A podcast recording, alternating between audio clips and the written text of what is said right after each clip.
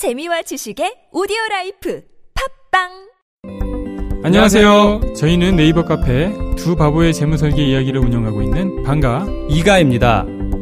재무설계라고 하면 돈이 많은 분들만 받는 서비스라고 생각하시나요? 그렇지 않습니다. 사람마다 꿈의 크기가 각기 다른 만큼 그에 꼭 맞는 계획을 세우는 것이 재무설계입니다. 꿈에 한 발짝 더 다가가실 수 있도록 당신만의 재무 맞춤 옷을 디자인해드리겠습니다. 우직하고 정직하게 일하는 친구 두바보를 네이버에서 검색해 주세요. 오늘 SNS에서 좋아요를 몇 번 누르셨나요? 좋아요 70개로 당신을 조종하고 심지어 투표 결과를 바꾼다면? 트럼프 당선, 브렉시트 등 전 세계 선거에서 불법 수집한 데이터로 민주주의를 유린한 페이스북 데이터 스캔들을 폭로한 책 타겟티드 워싱턴 포스트, 뉴욕 타임스 베스트셀러, 넷플릭스 오리지널, 영화화 당신의 선택은 정말 당신의 의지일까요? 지금 서점에서 만나세요. 타겟티드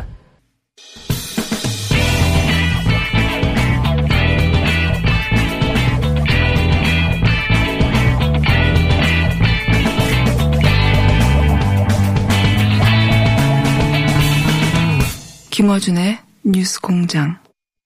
자, 이택수 대표, 윤희용 센터장, 이상일 소장 2부에 이어서 마지막 아, 총선 여론조 전문가의 시간 가져보겠습니다. 막판에 주목할 곳. 저희가 2부 막판에 강남병의 김한규 의원을 어, 보수 매체가 주목하는 게 후보. 예, 굉장히 의아하다. 이 강남병 지역은 지난 총선에서 어, 가장 서울 지역에서 가장 큰 표차로 보수 후보가 이긴 곳이거든요. 네, 신인 김한규 후보에 대해서 어, 이런 공세를 펼친다는 게좀 의아하거든요. 이거 어떻게 해석하십니까? 유경준 후보가 이제 유기준 현역 의원이죠. BK 지역 의원 음, 동생이 통계청장 출신이고 어, 캐리어 화려합니다. 그리고 이분의 당선 가능성은 매우 높은 상황인데 김한규 후보는 그에 비해서 잘 알려진 후보는 아니고 그렇죠. 저도 사실 알려진 네. 몰랐습니다. 네. 근데 최근 들어서 알게 됐고요. 또 조선일보 보도 때문에 오늘 또 더욱 관심 있게 알려진, 보게 예. 되고 아마 지역 구 주민들도 조선일보 보도 때문에 김한규 후보를 어, 상당히 많이 알게 되지 않았을까 싶고요. 예. 어, 지금 저희가 깜깜이 기간이라서 음, 여론사 공표를 할 수 없는 상황이긴 하지만 어제 박형준 음, 전 의원이 그런 얘기했습니다. 당 자체 조사에서 상당히 지금 어 밀리고 있다. 어, 밀리고 있는 상황이 되고 있다라는 점은 이미 밝혔고요. 그런 차원에서 서울의 뭐 상당수 지역이 에, 박빙 지역은 열세로 바뀌고 또 우세 지역은 또 박빙 지역으로 바뀌고 뭐 이런 상황이었기 때문에 아마 그런 차원에서 지금 여러 지역구의 견제들이 나오고 있는 것이 아닌가 싶습니다. 그건 이해가 가는데 그건 뭐 선거 막판에 항상 약간 불리한 쪽이 항상 엄살을 피우지 않습니까? 예. 이기는 쪽도 엄살을 피우고 네. 다 전략인데 왜 강남 병이냐 이게 이거죠. 예. 결국 이게 이제 강남벨트라고 불리는 이제 지역들, 이번에 뭐 초기에 통합당이 뭐 강남벨트는 이제 전체 다 지난번 총선에 두 개를 이제 잃었는데 뭐 당연히 사수하는 지역으로 생각을 하고 선거전이 시작됐습니다만 어 지금 이제 말씀하신 대로 이게 개별 지역의 후보들 주목도 특히 이제 민주당 후보가 갖고 있는 스- 스펙이라든지 이런 부분들이 유권자한테 상당히 호감을 줄 수 있는 부분들이 분명히 있고요. 근데 이것만 갖고 설명이 되지 않는 게 수도권 전체의 어쨌든 기류가 막판에 어좀 변화 내지는 쏠림 현상이 있다라고 보여지는데 이게 이제 아까 이야기하다가 끝쳤던 그 네거티브 이슈의 어, 효과들이 있습니다. 이게 부동, 우리가 보통 선거하면 어느 조사에서든 실제 마지막 뭐 2, 3일 사이에 지지 후보를 정한다라는 분들이 꽤 많다. 많습니다. 예. 근데 그, 부- 그 이야기는 뭐냐 하면 실제로 내가 누굴 지지할지 확신하는 분들, 그러니까 뭐 이미 마음을 정한 분들한테는 이제 일종의 장기 기억이 많이 영향을 미칩니다. 그 오래 전까지 생각을 하면서 예. 내가 어느 쪽에 투표할 것인지 이게 좋은가 판단하는데 부동층이라고 분들이죠. 부동층이라고 불- 불리는 분들은 그 부분이 확실치 않은 분들이죠. 그 결국 그분들한테는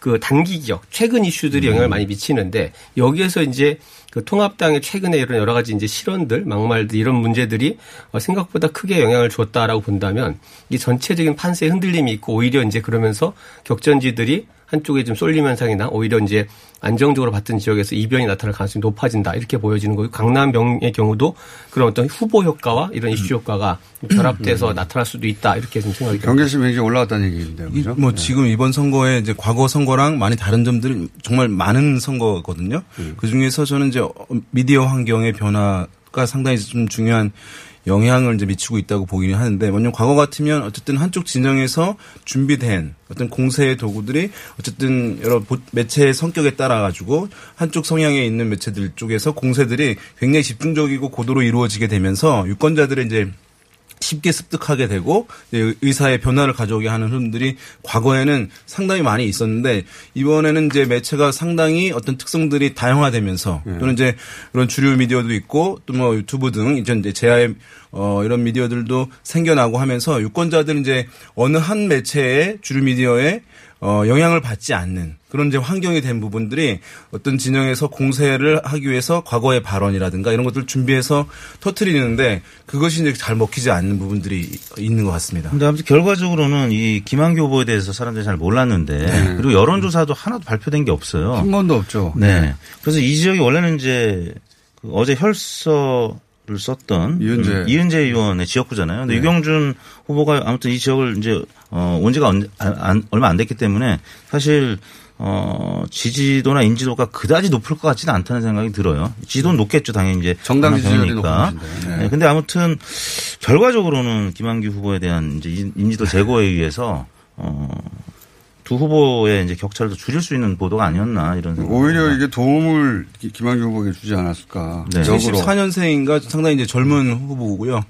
뭐 이, 이른바 강남성이라고 하거든요. 강남성. 이라든가 뭐 목동이라든가 이제 노원이라든가 이런 데는 이제 어쨌든 교육열이 높고 어쨌든 여러 가지 다른 지역과 차별화된 점이 있기 때문에 거기에 맞는 유권자들의 욕망에 부합하는 인물들을 각 당에서 이제 내려고 하는 것입니다. 어떤 정치적 성향을 사실 두 번째이고 네. 그런 면에서는 네. 약간 이제 그 후보가 유경준 후보도 상당히 어쨌든 어그 보수 성향의 유권자들이 좋아할 만한 어 경력을 가졌지만 젊은 후보인 김한규 후보도 약간 그런 강남성을 네. 지닌 측면이 있죠. 홍정우 후보가 과거에 등장했을 때 같은 네, 노원에서 그랬었죠. 네, 그런 느낌이 그런 느낌이 육, 그 지지자 지지층에게는 들었지만 이렇게 그 중도 후보를 잘 구분하지 않고 막판에 결정하는 분들 그분들에게 눈에 띄게 만드는 효과를 거, 거꾸로 그리고 오히려 이제 뭐 반대로 역설적으로 보면은 지금 현재 뛰고 있는 후보들이 아니라 전, 전, 전에 그 의원을 지냈던 분들에 대한 기억 회상 효과도 충분히 있을 수 있어요. 이게 강남 지역의 그 지역에는 이제 이은재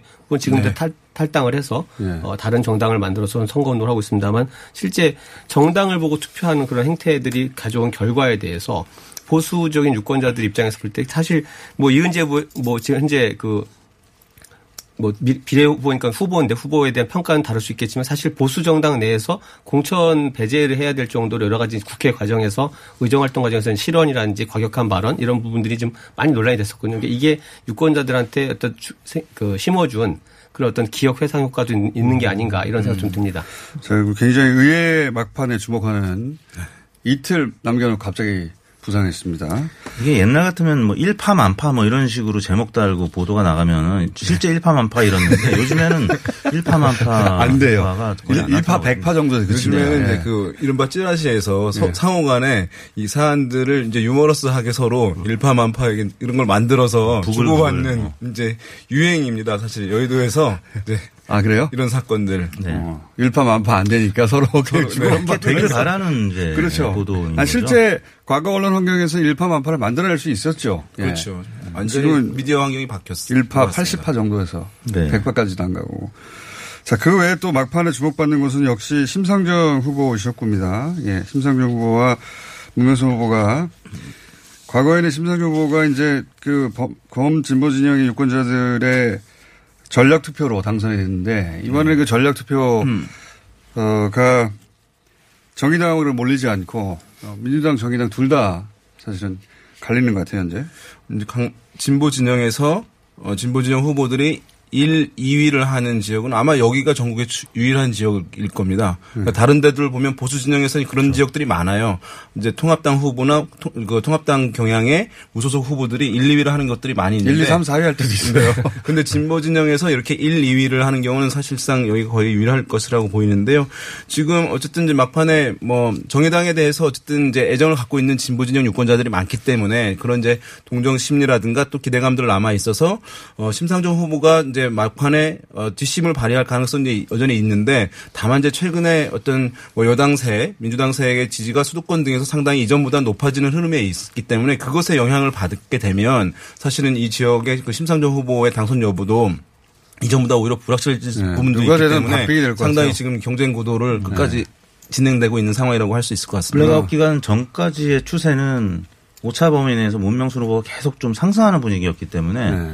예, 그 추세를 보면은 지금쯤이면 거의 붙어 있을 거다라는 초박빙 예, 상태가 될 예, 결국은 정의당이 현재. 처한 위상하고 같이 보셔야 되는데 이제 실제 의석의 분포 세력으로 봤을 때는 소수지만 그동안 이제 정치적인 어떤 지형상에서는 진보의 한 축을 분명히 정의당이 역할을 한다, 담당한다라는 어떤 상징성이 있었습니다. 했죠. 근데 이게 이번 부- 이런 부분들이 사실 이제 이번에 뭐 그 비례연합정당 참여 과정이나 네. 과거에 몇 가지 사례에서 이제 깨지면서 그 진보 정당의 어떤 이게 의석수랑 상관없이 진보 진영에 주는 어떤 효과들이나 이런 상징성들이 많이 약화됐다. 결국 그런 부분들이 적어도 이제 당 대표 그다음에 뭐 대선 주자급으로 불리는 심상정 후보의 어떤 그 승기를 지금 명확하게 잡아내지 못하는 그런 또 원인이 되고 있는 게 아닌가 싶습니다. 거기는 마지막까지 박빙일 것 같아요. 다만 이제 네. 이게 이 지역이 중요한 건 뭐냐면 이번 선거가 연동형제잖아요. 사실상 이제 단전형제가 됐잖아요. 지역구 후보 내는 정당들은 지역구만 내고. 네. 그런데 이, 이 어, 심상정 후보의 당선 여부에 따라서 그 연동형의 의미가 살리는 지역이에요. 그 지역구에서 한 석이 만약에 되게 되면 그래서 사실은 어, 정의당으로서는 심상정 후보의 당선 여부가 사실은 민주당 그 정의당의 미래를 위해 상당히 중요한 상황이긴 한데 그 당선 여부 상관없이 정의당이 가져가는 포션은 이제 그렇죠. 비례의석. 한석 줄어들게 되죠. 연동 연동형이 아니고 사실은 연결형이 된 거죠. 거대 맞습니다. 정당하고 네. 연결한 정당이 비례의석을 오히려 독식할 수밖에 없는. 네. 그게 취지하고 사실은 정반대로 가게 생겼습니다. 결과적으로는. 그리고 또 그 마지막까지 막판 주목을 받는 지역은 이제 민경우 후보가 나온 연수울인가요? 인천에? 네. 예. 민경우 후보냐, 민주당의 정일영 후보냐, 그리고 정, 아, 그 민주당의 정일영 후보냐, 정의당의 이정미 후보냐. 여기도 역시 진보 표심이 어느 쪽으로 쏠릴 것인가에 따라서 과- 어, 갈라지겠죠.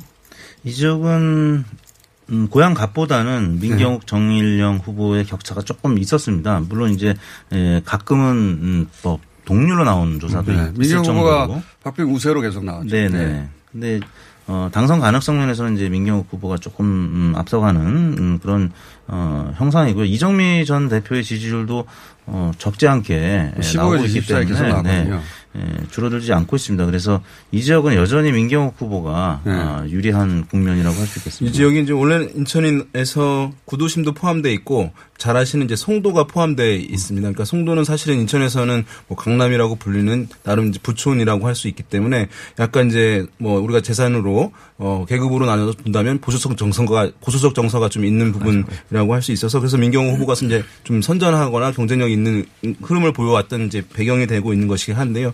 근데 이제 이런 신도시가 또 여러 가지 현안들이 해결되지 않은 부분들이 있어요. 그런 부분들이 여당 후보가 해결되길 바라는 데 기류들도 있는 것이기 때문에 그것을 이제 정일영 후보가 어느 정도 이제 소구하느냐 관건 아닐까 싶습니다. 통합당이 이제 박빙 우세 지역으로 분류하는 네. 네, 지역이고 이게 이제 수도권 표심에 의해서 역전되느냐 그건 깜깜이라서 알 수가 없습니다. 예. 그런 상황이고 미추홀도 마찬가지죠. 예. 그렇죠. 이 지역은 윤상현 예. 음, 의원이 탈당해서 무소속으로 나와 있는데 꽤 선전하고 있는 지역입니다. 안상수 네. 통합당 후보를 제치고 무소속 윤상현 후보가 1위를 여러 각종 여론조사에서 하- 했었는데 네. 이 지역도 이제 민주당 남영희 후보하고 네. 어, 각축전을 벌이고 있는데 안상수 후보는 조금 뒤로 처진 느낌이고요. 1, 2 싸움을 윤상현 대 남영희가 어, 하고 있는데 어, 어, 일부 저 일부 여론조사 기관에서는 남영희 후보가 오차범위 내에서 앞서는 결과들도 있었고요.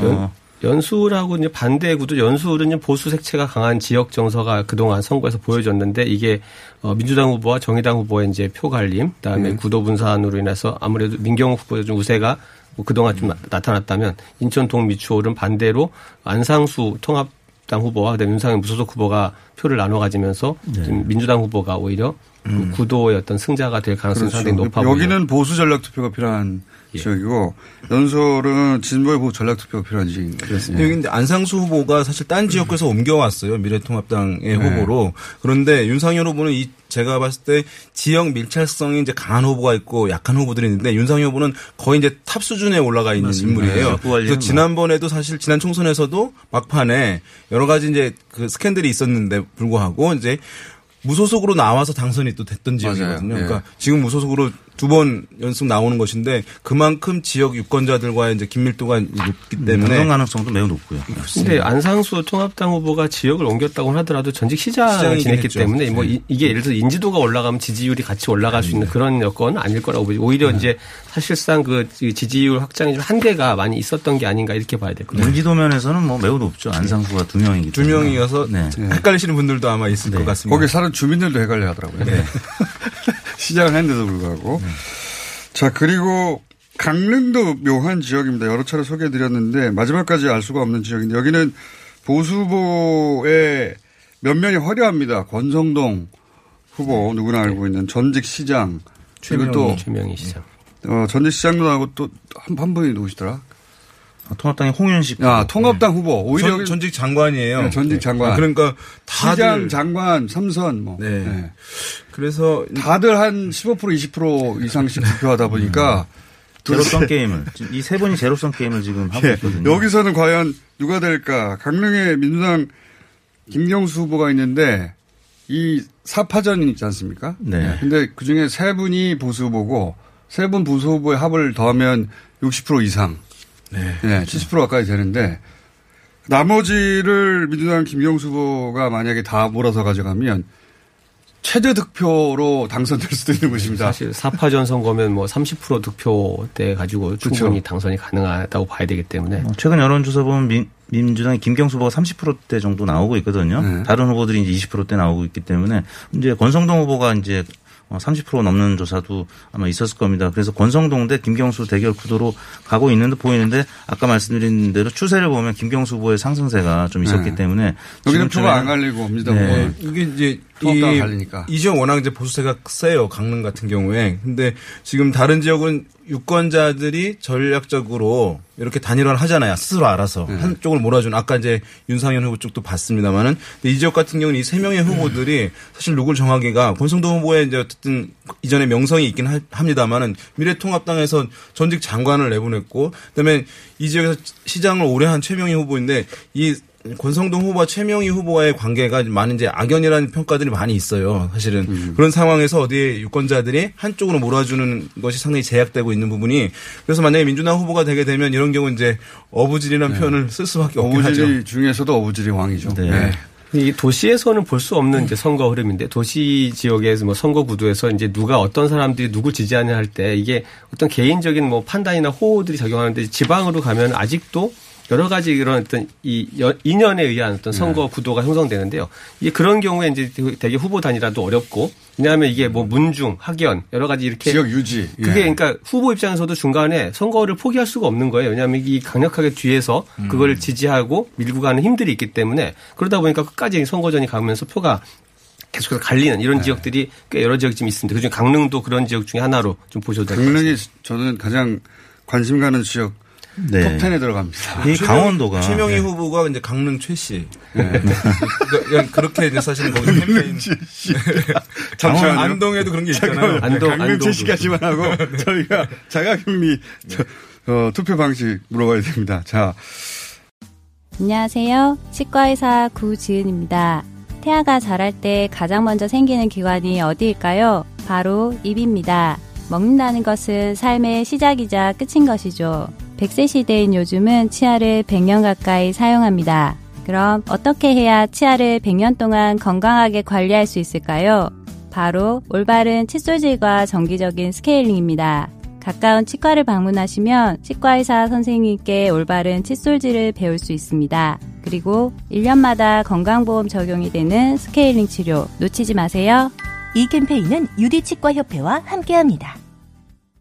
시더 시더 아빠 발톱 너무 두껍고 색깔도 이상해 이 녀석 그럴까봐 내가 캐라셀 네일 준비했지. 갈라지고 두꺼워진 발톱 무좀이 싹 사라진다고. 미국 판매량 1위 600명 임상 실험을 거친 전 세계 48개국 손발톱 케어 압도적 지배자 캐라셀 네일 2주 후 달라진 손발톱을 경험할 수 있습니다. 네이버에서 캐라셀 네일을 검색하세요. 행안부 범정부대책지원본부 홍보관리팀의 박종현 팀장님 전화 연결돼 있습니다. 안녕하십니까? 네, 안녕하십니까? 어, 이번에 자가격리자 중에 문자를 보내서 투표 참여하겠다고 한 분들이 대략 몇 명 됩니까? 아, 네, 지금 4월 13일 18시 기준으로 총 59,653명이 자가격리 중에 있는데요. 예. 투표 참여 예정 자가격리자 수는 오늘 밤이나 돼야 아, 그렇군요. 알수 있을 것 같습니다. 아직, 그러니까 지금 방식이 그런 거죠. 어, 참여하겠냐고 문자를 보내서 네, 참여하겠습니다 하는 사람만 참여하는 거죠. 그렇습니다. 아, 그렇군요. 그래서 오늘 밤까지, 어, 의사를 밝힌 사람까지 다 합해야 되기 때문에 숫자는 아직 완전히 나오지 않았다. 알겠습니다. 네. 그리고 그, 그동안 보도를 보면 자가격리 투표는 이제 일반 투표 6시 끝난 이후에 투표가 시작되는 거죠? 그렇습니다. 네. 그리고 자가격리 하고 있는 장소에서 외출해서 돌아가기까지 1시간 40분만 허용하기로. 네, 맞습니다. 그러면 몇 시, 5시 20분에 나오는 겁니까? 네, 5시 20분부터 나와서 복, 이제 19시, 그러니까 저녁 7시까지 복귀를 해야 됩니다. 네. 그 일반 투표는 거리 간격이 1m였는데 혹시 이것도 다릅니까? 예, 일반 투표인 분들은 그 이격거리를 1m 이상으로 이제 정했는데, 예. 그 자가격리자 투표하시는 분들은 2m 이상으로 아, 2m. 저희가 정했습니다. 네. 그렇군요. 그리고 이거, 이게 가장 궁금한데, 지역별로 여건이 되면, 어, 그 담당 공무원이 직접 자가 관리자를 동행하고 투표소까지 간다는 기사를 봤거든요. 네. 그러니까 그런 것도 있고 아닌 것도 있는 거죠. 네네. 이제 1대1로 전담 공무원이 이제 동행하는 여건이 안 되는 지자체 같은 경우는 그 자가격리 앱을 활용할 수가 있습니다. 자가격리 앱을 이제 깐 분이 이동하는 경우에는 GIS 상황판에 실시간으로 그 이동 경로가 보입니다. 아, 이제 이렇게 이제 관리를 하고 만약에 자가격리 앱을 깔지 않은 분도 있는데 예. 이런 분들은 그 투표지로 출발할 때 예. 전화나 이메일로 이제 출발합니다라고 신고를 하고 또 이제 투표 후에 복귀를 하게 되면 복귀했습니다라고 전화나 아. 이메일로 신고를 해야 됩니다. 그런데 이제 이런 이동 추정 시간이 추가가 되면 예. 이탈한 걸로 간주를 하고 이제 그에 상응하는 조치를 하게 됩니다. 경찰, 경찰에 출동합니까? 경찰에 신고되거나 아니면 경찰에 고발됩니까? 네, 경찰에 바로 신고를 합니다. 그래서 이런 무단 이탈의 경우는 현행범으로 현행범 무섭습니다. 예. 알겠습니다. 자, 이렇게 전체적으로 정리하면 투표를 하실 분들은 문자로 답장을 해야 되고 다 문자가 갈 테니까 그리고 그, 그분들을 향해서 지자체별로 동행한 분들이 있을 수 있고 아니면 자가 격리 앱으로 관리를 하게 되는데 자가 격리 앱이 안 되면 메일로도 관리하게 되고 네. 이 정해진 시간 1시간 40분을 초과하게 되면 어 그다음은 경찰의 손으로 넘어간다. 네, 저희가 이제 신고를 하면 알겠습니다. 네. 오늘 여기까지 듣겠습니다. 감사합니다. 네, 네, 감사합니다. 행안부 범정부 대책지원본부 홍보관리팀 박종현 팀장이었습니다. 자, 다시 돌아와서요. 무섭네요. 1시간 40분만 외출하라. 네. 이 6시, 여섯 시. 이후 투표. 네. 근데 6시 이전까지 입장을 해야 되잖아요. 그래서 네. 6시 이후에 투표를 하는 건데 이 방송 3사나 아니면 다른 이제 방송사들이 이 선거 방송을 하는데 6시에 선거 결과를 발표하는데 네. 상관이 없겠느냐. 선관위에 물어봤더니 그 이전에 입장을 해서 어, 과거에도 그 전에 입장한 사람들까지는 셔터 내리고 투표를 했기 때문에 아. 6시 출구조사 방송은 상관이 없다고 하더라고요. 그러니까 입장은 6까지 해두고 네. 투표를 1시간 시간을 주는 거군요. 그러니까 외국 같은 경우 면적 넓은 경우는 어느 주에서 출구조사 하고 아직 이제 투표 안 되는데 또 투표하고 이런 경우들도 있- 있기 때문에 시차가 뭐 여섯 시간이 일적인, 예, 되니까 문제는. 아니라고 예. 생각됩니다. 자, 어, 자가격리보 중이신 분들은 참고하시고요. 경찰 출동한답니다. 꼭 빨리 집에 돌아가시고요. 어디까지 강원도 해주세요? 얘기까지 강원도. 했는데 강원도에. 아니, 강원도 얘기했죠. 예, 강원 강원도가 지난 선거 때 예. 미래통합당이 8석 중에 6석을 그때 가져갔었고요. 네. 민주당 한 석밖에 안 됐었거든요. 올해 선거에서는 이거보다는 민주당이 한 한석 내지 네. 한두 석 정도 더 가져갈 거라고 얘기했는데 반을 가져가겠다고 지금 그게 대표적인 게 이광재 후보의 원주갑, 그다음에 네. 송기현 의원의 원줄, 그다음에 김진태 후보랑 싸우는 허영 후보. 여기가 춘천, 철원, 화천. 박빙 우세죠, 네네 거기가 이쪽인데 여기도 이제 허영 후보가 박빙 우세 여론사가 나오고 있고요. 그다음에 얘기 나왔던 이제 이 강릉 네. 어, 김경수 후보의 당선 가능성까지 점쳐지고 있기 때문에 여덟 석 중에 뭐 두 석 내지 한 많으면 네 석까지. 4대 4되면 아주 큰 파란이 양당의. 판세나 전략들이 대폭 수정된 적이 강원도에 무석수는 작지만 실제 지금 통합당에서도 오히려 절반은 지켜야 된다라고 말할 정도로 강원도 왜냐하면 강릉 같은 경우는 구도의 문제긴 합니다만 음. 전체적으로 이제 초반에 지켰던 판보다는 상당히 지금 그 위험 지역이 많았다라고 좀 받아들이고 있는 것 같고 민주당은 그 오히려 이제 강원도 지역에서 예. 뭐 한 뭐 두세 석을 더 얻는 게 아니라 승기를 잡을 수도 있는 게 아니냐 이런 어떤 예측들을 내놓고 있는 것 같습니다. 예전에 이제 당에 영이 서 있을 때 리더십이 있는 지도부가 아, 있었을 때는 사실 권성동 후보 등 해가지고 모아서 이제 교통정리 해줬죠. 근데 지금 이게 전혀 안 되다 보니까 다른 지역도 마찬가지고요. 그러다 보니까 어부지리 승이 뭐 제법 나오지 않을까 이런 생각이 듭니다. 뭐 이제 이광재 지사 상당히 이제 주목을 받고 있는 것인데 그 옆 지역구가 이제 원주 을의 송기현 후보 의원이 이제 당선이 지난번 한석됐던 것이고 그 옆 지역이 이제 원주 갑 지역에 이광재 후보가 나온 것인데 상대방은 이제 이명박 정부 때 대변인을 했던 박정하 후보예요. 네, 그래서 이제 상, 상징적으로 각이 쓰는 것이긴 한데 워낙 중량감에서 이제 이광재 지사에 대한 주목도가 높고 강원도민들이 어쨌든 전국적 인물에 대한 어떤 그 희망 인 것들이 좀 투영되는 측면이 있어서 어 도지사를 했던 춘천이라든가 아니면은 이제 태어났던 뭐 평창이라든가 이런 지역들에도 주변에도 영향을 좀 주고 있는 게 아닌가 이렇게 분석이 나오고 있습니다. 그리고 그 경남에서는 김두관 후보가 초반에는 박빙 우세였는데 지금 박빙 열세 여론조사가 많이 나오더라고요. 음, 깜깜해지게 하는 어떻게 되는지 모르겠습니다만. 아, 이걸 저는 알고 있는데 말씀을 못 드리는 겁니다. 어제도 조사를 했거든요. 어제도 조사했죠. 근데 아무튼 김두관 후보 여전히 이 당선 가능성이 이- 있다고 봐야 될 것 같고요. 끝까지 여기는 네. 음, 누가 맞습니다. 당선될지 모르는 지역입니다. 완전 모르는 지역입니다. 예, 제가 어제 뭐 민주당 관계자한테도 물어봤는데 좀 모르겠다고 하더라고요. 이제. 모르겠다.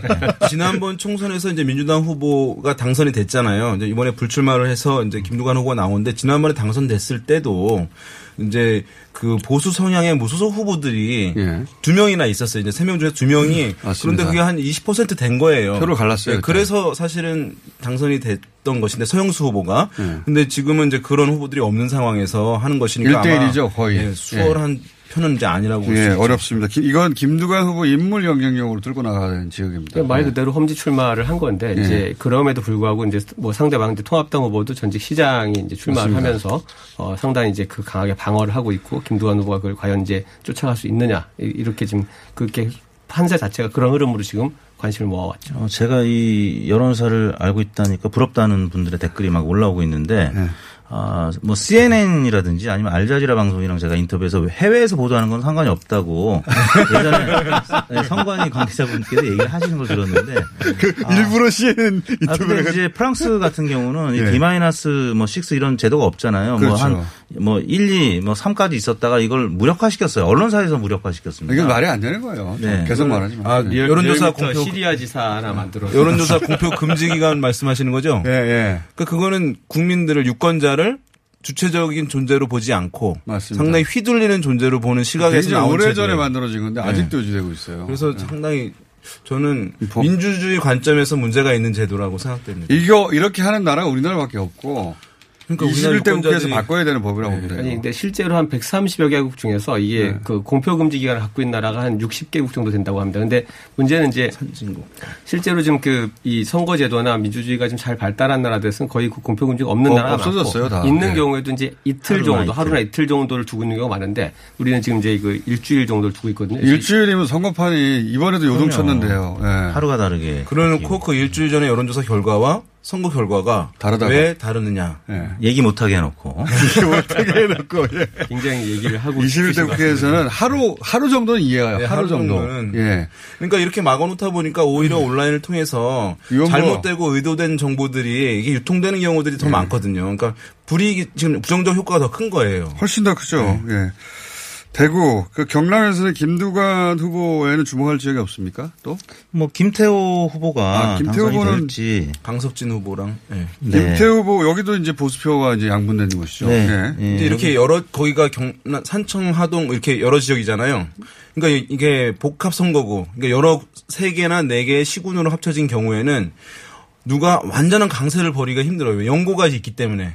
그래서 과거에 보면 이제 그런 지역에서 무소속 후보들이 당선됐던 이유는 이제 그 이유이기도 하거든요. 근데 지금 같은 경우는 김태호 후보가 더 중량감이 있고 주목을 받는데 지역이 어쨌든 여러 군데이기 때문에 모든 지역에서 고르게 지지를 받지 못하는 부분들이 있어서 아마 한국 함양, 통합당의 지역에서 예, 강석준 후보가 강세를 좀 그렇죠. 보이죠. 왜냐하면 강석준 후보는 예전에 이제 그산 어, 거창 군수를 지냈었고 그 당시 아마 전국 최다 득표로 예. 당선했었는데 이게 군수, 시장 이게 뭐가 대단해 하는데 그 지역에서는 대단합니다. 그 이후에 예. 이제 뭐 삼선이었나 신성범 의원을 꺾고 이제 의원이 되고 지금 이제 그렇게 방어를 하고 있기 때문에 아마 이 전직 이제 도지사들이 출마를 했는데 아까 이제 김, 그 김두관 후보도 그렇고 이제 김태호 후보도 그렇고 이게 오히려 지금 지역 내에서 강하게 그 디펜스를 하는 어떤 후보들을 어, 꺾는 게 쉽지 않아 보이는. 호남으로 가면 박지원 후보가 생활하느냐 안 하느냐 관심 가진 분들이 많은데 초기 격차 컸었거든요.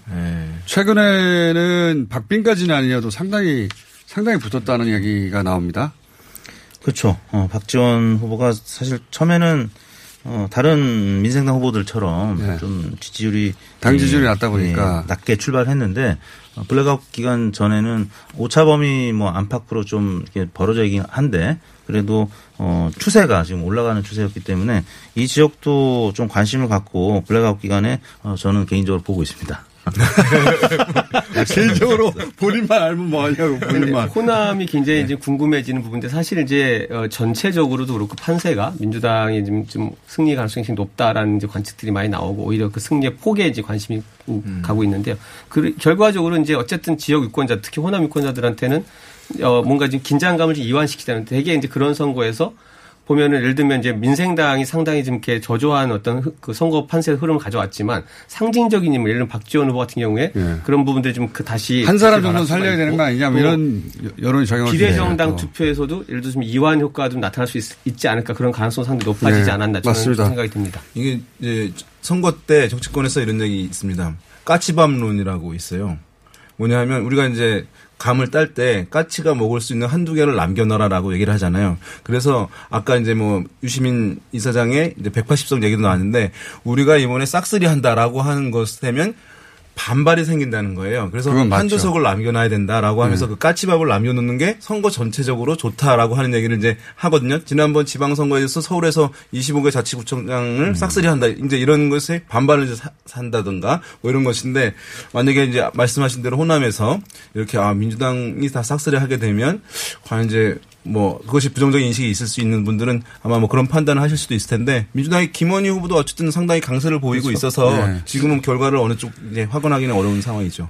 전남에 아무튼 10곳이 지금 다 민주당 우세 지역으로 어, 꼽히고 있는데 여기 예, 순천 광양 곡성 이쪽에 노광규 후보 무소속 후보가 지금 예. 강세를 보이고 있는데 민주당 소병철 후보가 또 꽤 최근 들어서 지지율이 많이 올랐습니다. 한 두 석 정도 그래서 뭐랄까 끝까지 봐야 되고 네. 나머지는 뭐 민주당 여전히. 이제 한 두 석 정도는 전남에서는 네. 가능성 있게 나오고 있습니다. 자, 그리고 대구에서는 김부겸 후보의 생환 그리고 홍준표 후보의 생환 이 두 가지가 큰 주목거리입니다. 김부겸 네. 후보가 표차가 좀 벌어졌다가 막판 되면 본인 주장으로는 붙을 것이다. 네. 라고 하는데 이제 이택수 대표는 보고 있죠? 네.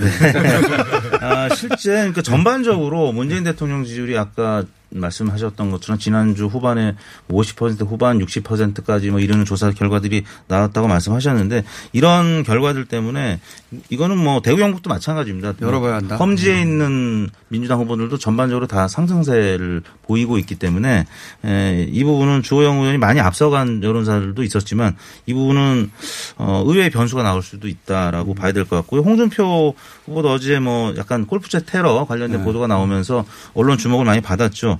어, 아무튼 이인선 후보가 어, 최근 들어서는 지지율을 어, 좀 줄이거나 아니면 앞서는 뭐 이런 결과들도 있었는데 홍준표 후보가 어, 조금 유리하지 않겠냐. 왜냐하면 이제 이 지역 내에서 한 2년은 나를 밀어주고 2년 후에 이인선 후보를 밀어주자 이런 캠페인을 하고 있는데 조금 먹히고 있는, 있다는 아, 소문도 2년 있고요. 후에 난 대선 나갈 테니까 네.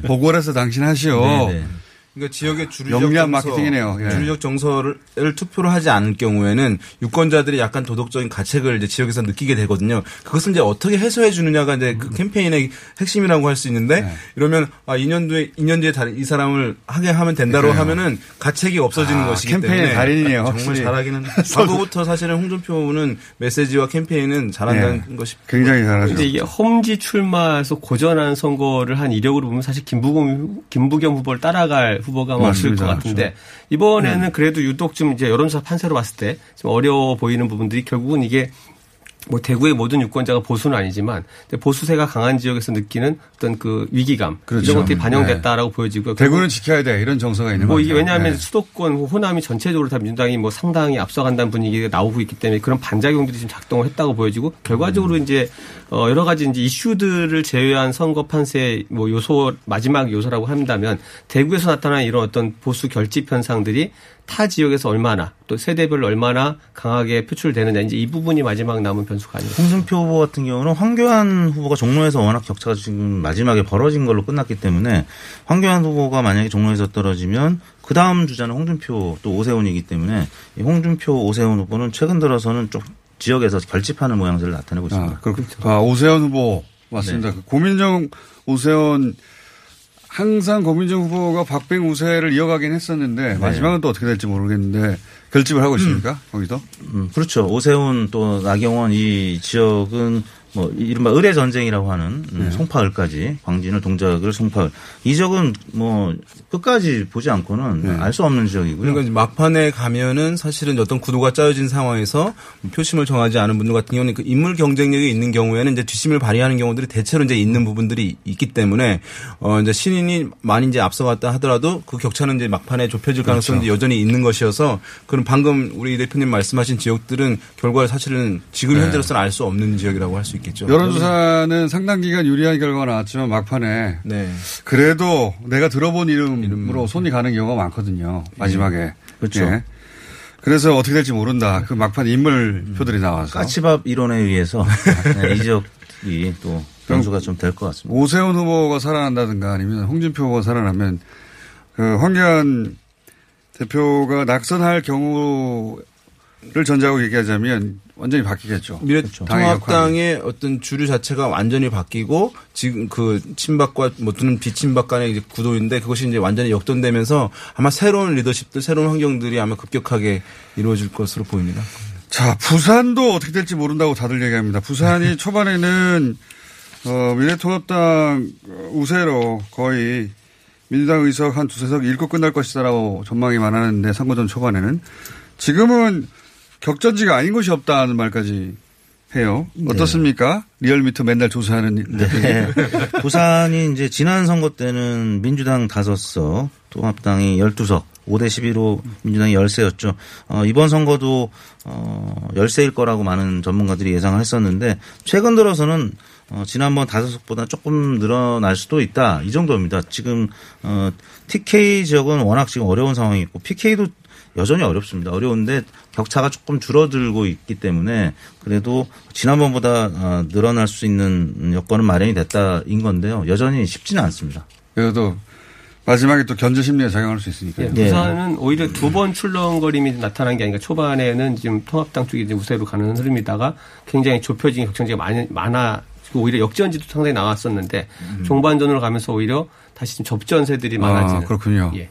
견제 심리가 또 다. 예. 어, 가령 북강 서울의 김도읍 후보 대 최지은 후보 네. 이런 지역이 좀 치열한 싸움을 굉장히 하고 있다고 치열하죠. 알려지고 네. 있고요.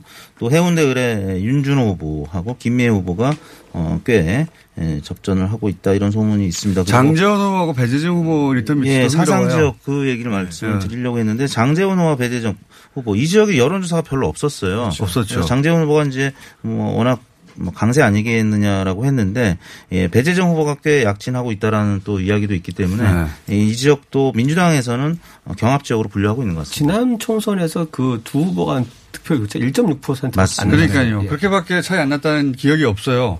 워낙 선거는 장전 뭐 한 표라도 이기면 이긴 사람만 남는 거니까요. 그리고 장전 후보가 워낙 이제 인지도가 있는 인물이라 크게 이겼을 거라고 생각들 하는데 꼭 그렇지 않았다는 거. 네. 진구 갑은 계속 경쟁 구도로 아, 김영춘 서병수 예, 어, 예. 지역 말씀하시는 거죠? 왜 저를 쳐다보고 얘기하세요? 개인적 의문을 그냥 겁니다. 네. 공개할 수 없는 데이터를 본인만 보고 있잖아요 지금. 이 지역은 아, 여론조사상으로 김영춘 후보가 막판에 좀 앞서가는 결과들이 많이 있었는데요. 어, 이건 민주당에서는 조심스럽게 김영춘 후보의 이제 에, 박빙 우세나 우세 지역으로 꼽고 있는데 에, 글쎄요, 뭐 크게 변동이 접전이죠. 있을 수 있는 상황은 아닌 것 같습니다. 왜냐하면 지금 민주당이 워낙 강세 지역이고 어, 열세 지역들도 따라가고 있는 형국이기 때문에 에, 서병수 후보 입장에서는 좀 어, 어려운 싸움을 하고 있다 이렇게 말씀드릴 수 있습니다. 이현주 후보가 나와서 크게 주목받은. 남구을 그- 그러고 보니까 부산이 그 주목받는 곳이 많네요. 후보랑 예. 예.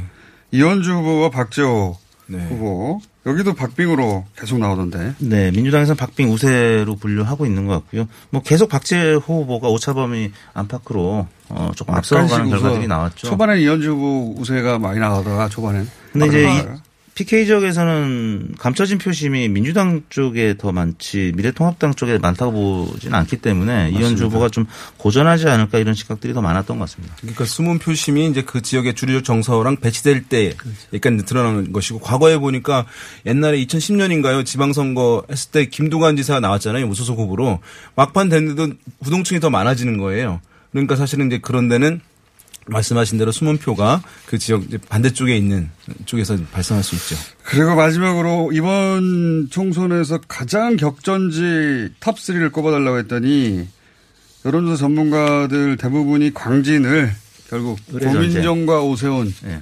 여론조사 상으로는 계속 고민정 후보가 어, 박빙 우세 또는 뭐 좀 넉넉하게 우세가 네. 많이 발표됐는데 막판까지 어떻게 될지 모른다 인물 그렇죠. 사실 이제. 광진구는 서울의 이제 막내 자치구거든요. 가장 늦게 생겼어요. 성동구에서 네. 분리됐는데 그 생기고 난 다음에 보수 정당에게 허락을 하지 않은 곳이에요. 네. 예, 또 학, 학교도 있- 뭐 세종대도 있고 건국대도 있어 서 젊은층들도 있는 그런 지역이긴 한데 근데 만약에 이번에 이변이 나타난다. 그래서 원래는 이제 어, 민주당 텃밭이라고 할 수 있는 지역이고 호남 유권자 비율도 상위권이에요. 서울에 있는 데서. 추미애 장관이 계속 계속 했기. 때문에 예.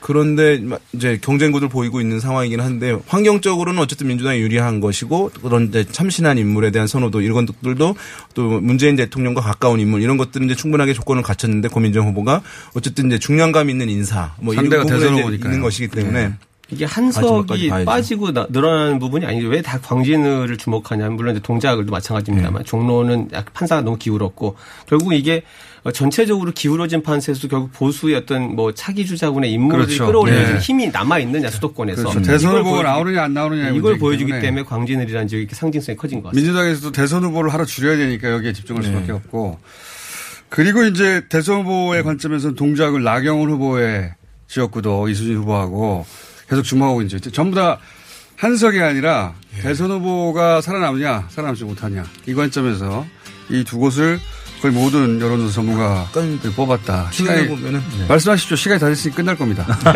당직의 역설이 좀 있는 것 같아요. 그러니까 저는 내일 뵙겠습니다. 네, 감사합니다. 투표하시기 바랍니다. 안녕.